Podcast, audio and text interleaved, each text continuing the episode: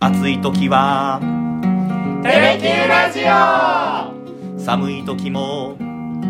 テレキューラジオ家でも外でもどこでも聞けるちょうどいいぬくもりテレキューラジオひげごじとゆうきのサタでダラダラ行かせて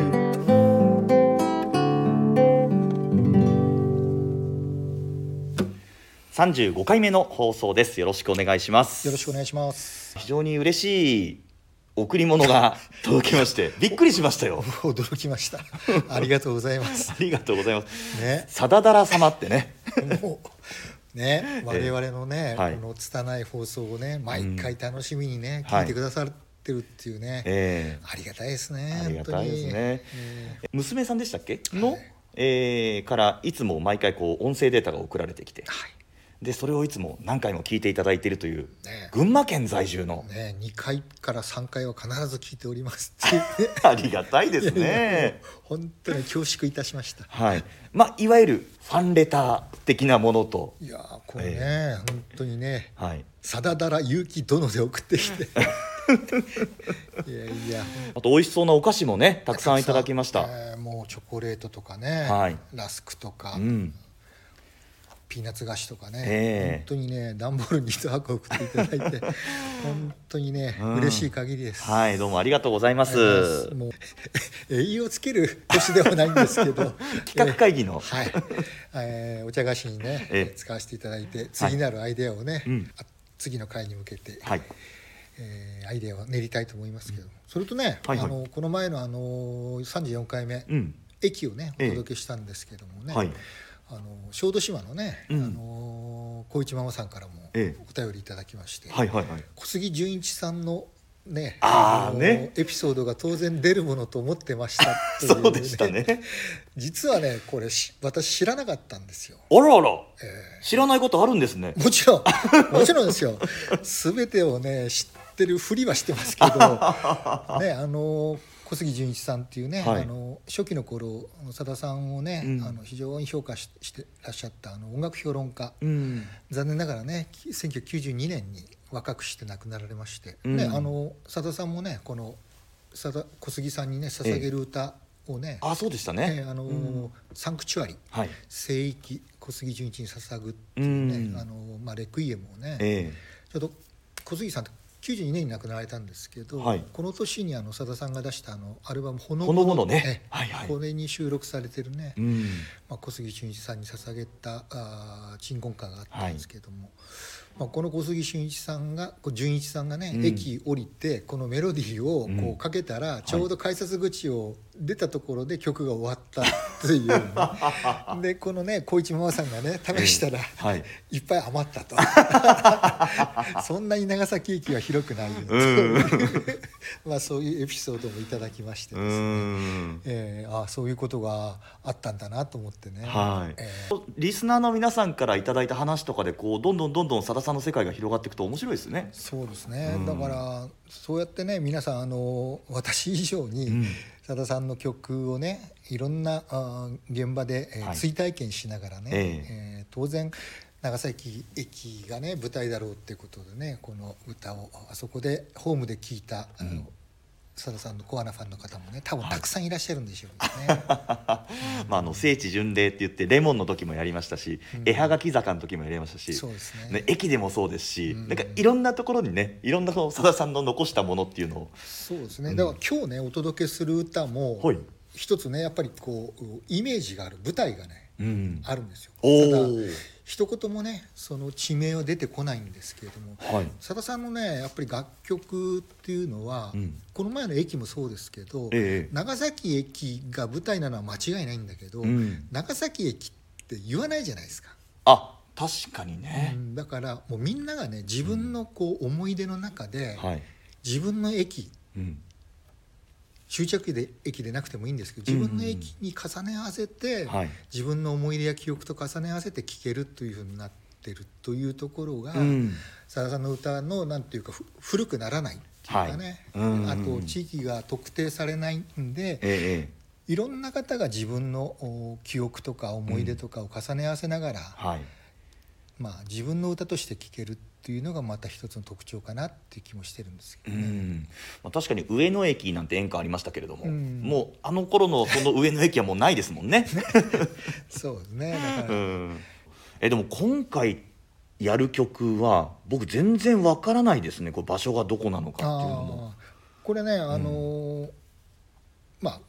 依頼曲なんですよ。あはははははそれをね言うと多分、あのー場所がうん皆さんお分かりになると思うんですけども、へえなるほどねなんて前振りをしながら えーはい、じゃあそれは後 ほどお,、話しするとしてわかりました疲れた時見る夢はふるさとの夢家に着いて扉を開けてそこで目が覚める幼い頃庭で遊んだ犬の夢も見る若い頃の父と母にとても会いたい今もあの海は青く澄んでいるかオリーブ色の風は今日も吹いているかあの橋を渡ってふるさとへ帰ろう君は手を離さずに僕についてくるかい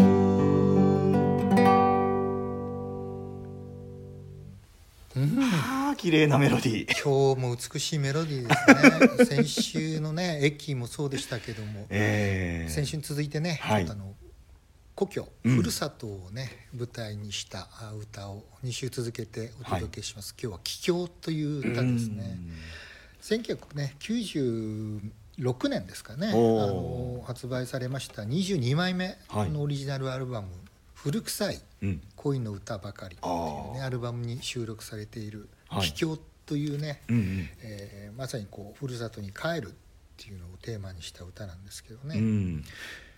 まあ、古臭いって言いながらも我々がやった楽曲の中では比較的新しい 方のそうねだけどやっぱりね本当にねこの特にサビの部分のね、ええメロディーラインの美しさって言ったら、はいさださんのねバラードの中でも秀逸かもしれないああです綺ねこれ麗ですよ綺麗ですねね最初ねやっぱ自分のね疲れた時見る夢は、うんふるさとの夢っていう自分の体験から入っていくんですけどもね、はい、家に着いてうんドアを扉を開けてうんそこで目が覚めるってね、はい幼い頃庭で遊んだ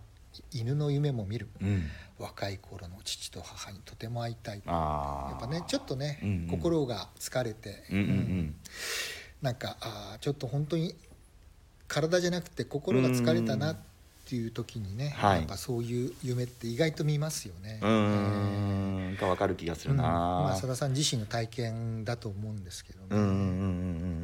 でこの後にね、うんはいオリーブ色の風」っていうのが出てくるじゃないですかああ本当サビですね、ううんん、うんうんで「あの橋を渡ってふるさとへ帰ろう」はい君は手を離さずに僕についてくるかい?うんうんうん」なんとなくオリーブ色っていうんで少しはいイメージができてくる、きませんオリーブだとどうですか小豆島とか四国とかまさそんな、にさっきねご紹介した小一ママさんおーが住んでらっしゃる小豆島、はい、ええええはいでこの歌実はね、はいその97年に開かれた、はいあの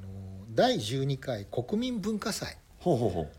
これ香川県で開かれてるんですよねああでそうですか香川97っはいというタイトルもついてる、うんうんそのいわゆる国民文化祭のイメージソングとしてはあ作られた歌なんですよ依頼を受けてですねあそうですか、うんいやどうやこれ長崎なのかなえ長崎走ってた平戸とか思いながら、うんだからね聞いてたんですけどこれはねまさに瀬戸大橋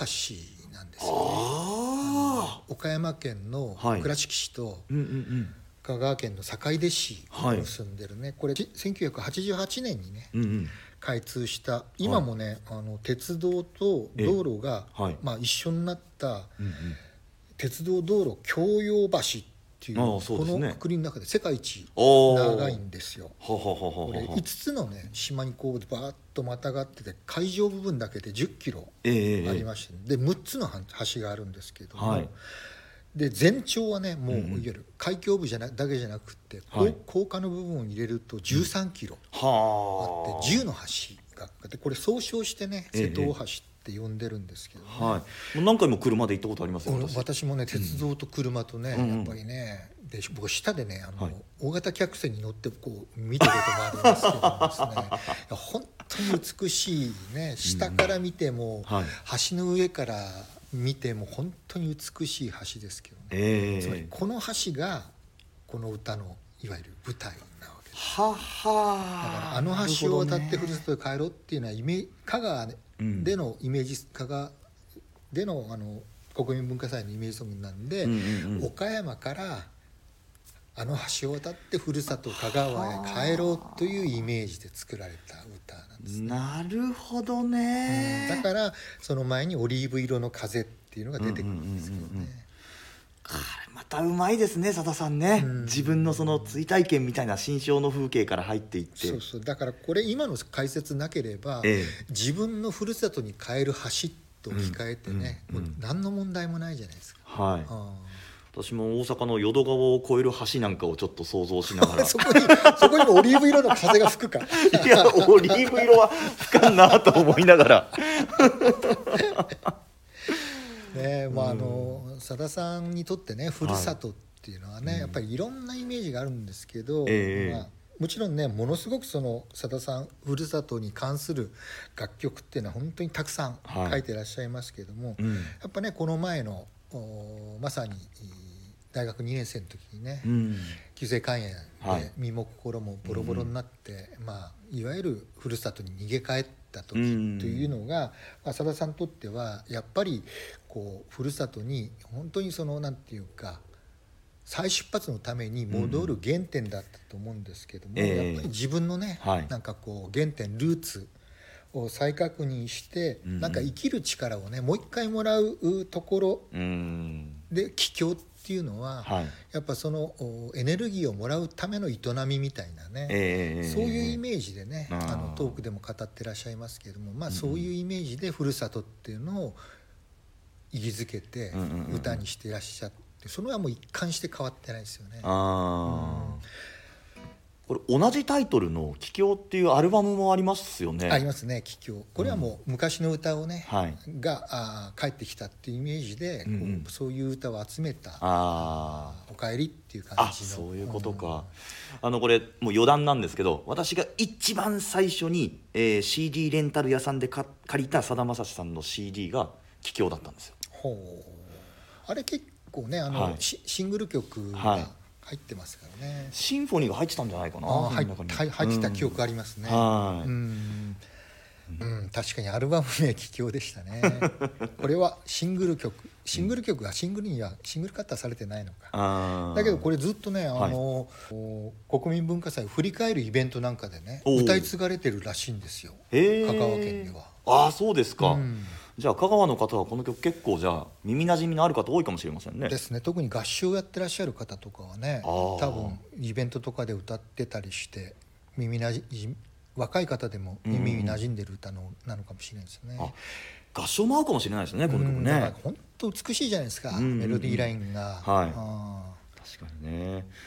これさださんこれ A メロ B メロのところで庭で遊んだ犬の夢も見るってありますけどさださん犬飼ってたんですかね、ーあの幼少の頃あそうですかあのーまだね、あのー二軒長屋に引っ越す前、ええ広い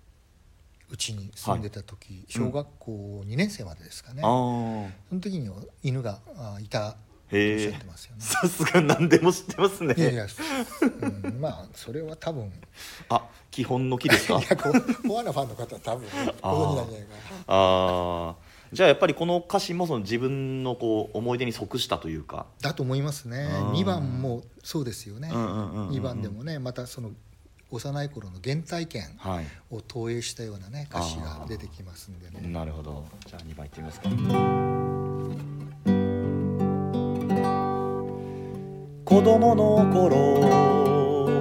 夕日を追って岬まで行った帰り道が遠すぎて泣いたことがある今でもまだ思い出す家の明かりの色疲れた時ふるさとの言葉が聞きたい今もあの空は島の影を映し鳥たちは白い船をかすめて飛んでいるかあの海を渡ってふるさとへ帰ろう君の手を離さずにずっと歩いてゆこうあの橋を渡ってふるさとへ帰ろう君は手を離さずに僕についてくるかいあの橋を渡ってふるさとへ帰ろう君の手を離さずにずっと歩いてゆこうあの橋を渡ってふるさとへ帰ろう君は手を離さずに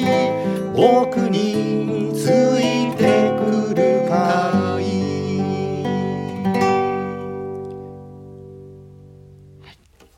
すいま せん入りから歌詞を間違えました橋と海をね申し訳ないいいんです本当にねのっけから間違うかよっていうね失礼いたしましたと思ってしまったっていう顔が今ちゃんと歌詞歌詞見ろよ本当申し訳ございませんいでやしいやいやいやいやそんな恐縮しないでくださたい気を取り直して気を取り直して解説の方行きましょう、えーあのふるさとってね、はいさださん一時期ねかなりね、ふるさとってなんだっていうねほあの、まあ、定義みたいなものをね、はい追い求めてた時期があったらしいんうですほう、ね。ふるさとってなんだ、んはあふるさとってなんだろうってでね、うんあのちょうどね20代から30代にかけてね、ええあの今里博樹さんのご紹介でねおう知り合った偉大な老人たちはいはいとのお付き合いの中でね、え実はあの芥川賞作家であるねあの森敦さんえおお、ねもうあの方人生旅から旅を繰り返してらっしゃったんですけど、うんあの方にやっぱり聞いてらっしゃるんですよね。おーなんで旅をするんですかってはあでね答え旅っもていうのは帰るためにするんだと。おお帰りたいっていうのはどこかってやっぱりそこがふるさとなんだーはあだから僕は全国にふるさとがあるんだっていうねなるほど帰り着くために僕は旅をしてそこにふるさとに行き着くっていうお話をされてまあおー一つうんでもう一つ一番腑に落ちたのは、はいあのね文芸評論家の山本健吉さんええ先生ってねふるさとって何ですか?」って聞いたら、うん賢吉さんがねはいしばらくねうーんって考えてね遠くを見つめてね「ええ母の町だ」ってお答えになったっていうわけです。はあで言葉を足すように、うん自分は覚えていなくても町が自分を覚えてくれている町ところがふるさとだっていうはあ素敵ですねそれうんね分かるようで分からないよわうかで難 しわかんないけどなんか素敵だなっていううんまあだからさださんにとってふるさとっていうのはね、うんやっぱりね本当にエネルギーをもらうところだったとは思うんですけどもええさださんがねやっぱふるさとでやっぱりこう夏長崎からっていうね、あのー故郷長崎で、えー20年続けてね、はいい、わゆるあのー稲佐山を中心にね、音楽うーライブをやらお野外ライブをやられたとこともそうですし、うんうんうんこの前もねあのー自分の原点であるね、うんうんあの NBC のビデオホール、ああはいはいはまあい取り壊されるっていうんでね最後のね、やっぱりさだまさしグレープが生まれた場所に帰ってやっぱりそこで100円コンサートをやるとかね、はいやっぱりこう自分が生まれた町育った町そして自分が再出発できた町うんふるさと長崎っていうのは本当に大事に大事にこうんうしてこられたっていうかええね、えまあ、これからもねその思いは変わらないと思うんですけどもうんやっぱさださんにとってふるさとっていうのはやっぱふるさとがあったかえらはいグレープもお結成されたし、うんえーね、ソロデビューを果たしたのもやっぱりう NBC ビデオホールでしたしね、はい夏長崎からを続けてることによって、うんやっぱり次の歩みっていうのも定まっていったというか、うんまあいろんな意味でやっぱりねさださんにとってふるさと長崎っていうのはね、大きな意味を持ってきたしこれからもうんうんうんまた持ち続けるのかもしれないですね。うんでねさださんがねちょうどねあのお父さんお母さんが亡くなられた時にね、はいこれでふるさとに帰る理由がなくなるなっていうような言い方をされたことあったんですよね。ああやっぱりどうしてもふるさと帰るっていうのはまずね、親父を袋に会いに帰るうんとか、まあ兄弟はいとかに会いに帰るっていうのはありますけどやっぱり両親っうんていうのがね一つ帰る目最大の目的だったりするじゃないそうでですか。すねでやっぱり両親がいない町うんだけど親父さんが亡くなったのが12月なんですよね、うんうんうんあの正人さんええええ清子さんが亡くなったのが4月なんですよほうほうほうほうで8月ってお盆じゃないですか、ええだから4月8月12月とうんうん4ヶ月に1回帰ってくるように、うん親父とおふくろは4月と12月に死んだんだみたいなねああだからなるほど4ヶ月おきに長崎に帰んなきゃいけないように彼らは仕向けたんだ みたいなね、えーまあ、つまりそういう口実をね、うん作ってでもやっぱりふるさとに帰るこれがやっぱりさださんにとってのやっぱり、うんえー恩返しでもあるというかですね、うんまあ、そういう意味では、うん、2週続けてね、はいふるさとさださんの思いがねうん投影された歌を「あの海を渡ってふるさとへ帰ろう」っていうね「君はの手を離さずずっと歩いて行こう」っていうこれさださん自身の思いだと思うし、ああね、子供の頃夕日を追ってうん岬まで行ったってね、帰り道が遠すぎて泣いたことがあるうんうん、これ聞いたことないんですけど多分ねはいさだ、さんの体験じゃないかなって気がするんですけど、ああよくやりますよね小学校の時どこまで自転車で行けるかみたいな、ねうん結構遠くまで行って、ね、帰り道分かんなくなったってことありました けど、ね、なんとなくわかる気がしますよねん今の子供たちってそういう意味じゃ不幸かもしれないですね。ああねえやっぱりこう遠くに行かせてもらえないじゃないですか。確かに校区の外出る時はみたいなこととかありますしうんやねっぱね危ないからって言って僕らの頃ね、うんほったらかしでしたからいやそうですよねえはいもう学校から帰ったらどこ行ってるか分かんないっていうね。立ち入り禁止の池なんぞにこうこっそり入ったりしてね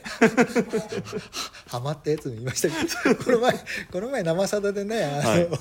い、や声だめにね落ちた話さださん 友達が落ちた話してましたけどやっぱねあの僕の友達もいましたもん、やっぱりね声だめに落ちたやつもう最低ですよねあ れねまだ池とかねそんなんいいんですけど、いうん声だめに落ちるとね本当にねもう本当ずっと言われるんですよねもうあ だ名決まっちゃうみたいなね臭いしね誰も近づかないしほんとあの時もねさださんの友人、一はい週間学校休んだって言ってまし心身ともにたけどそうで しょうね多ダ分メージが匂いが取れなかったっていうのは口 実でやっぱ立ち直れなかったんだろういやと思いますよそれもこれも全てね、ふるさとでの良き思い出だとば思うんですけど思い出は美しく成長するものでございますから成長するし、はい笑い話にはいずれなるということで、ね、いっぱい恥をかきましょう、うん必ず笑える日が来るか らコスモスの歌詞じゃないですけどコスモスでもあり道化師でもありそうですよもう次回あゆきくん9月ですよ、あら秋の歌コスモスもそうですけど、はいはいちょっとねやっぱり夏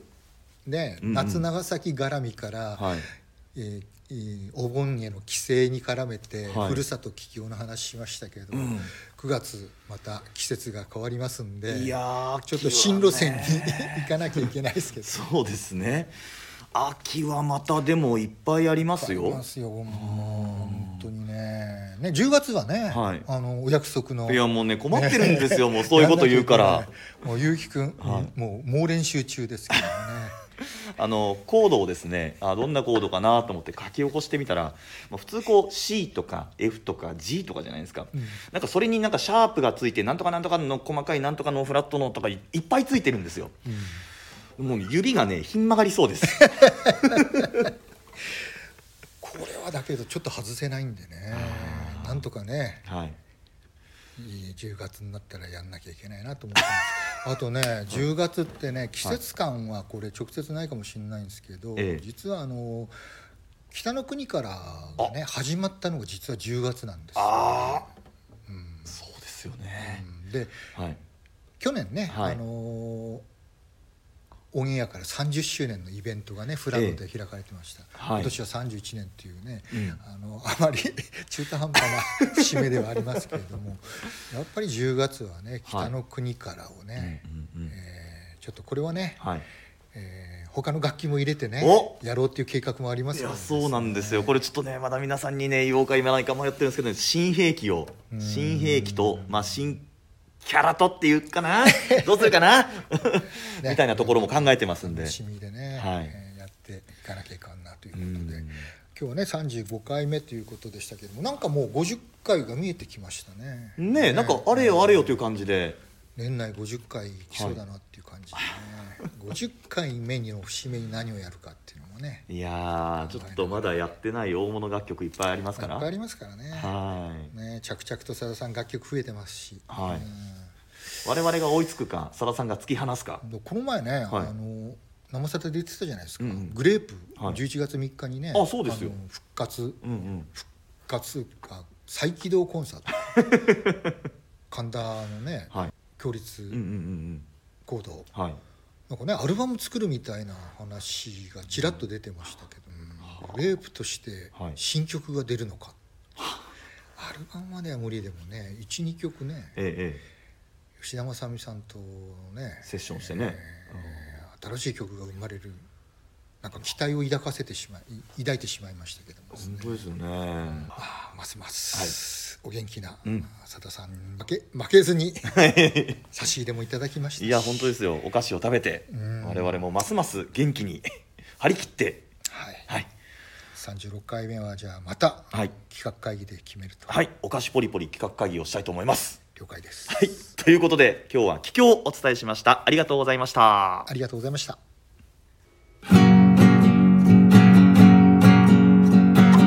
なんしようとはよこんねシャレとんシャーネテレキューラジオもつ鍋食べてテレキューラジオ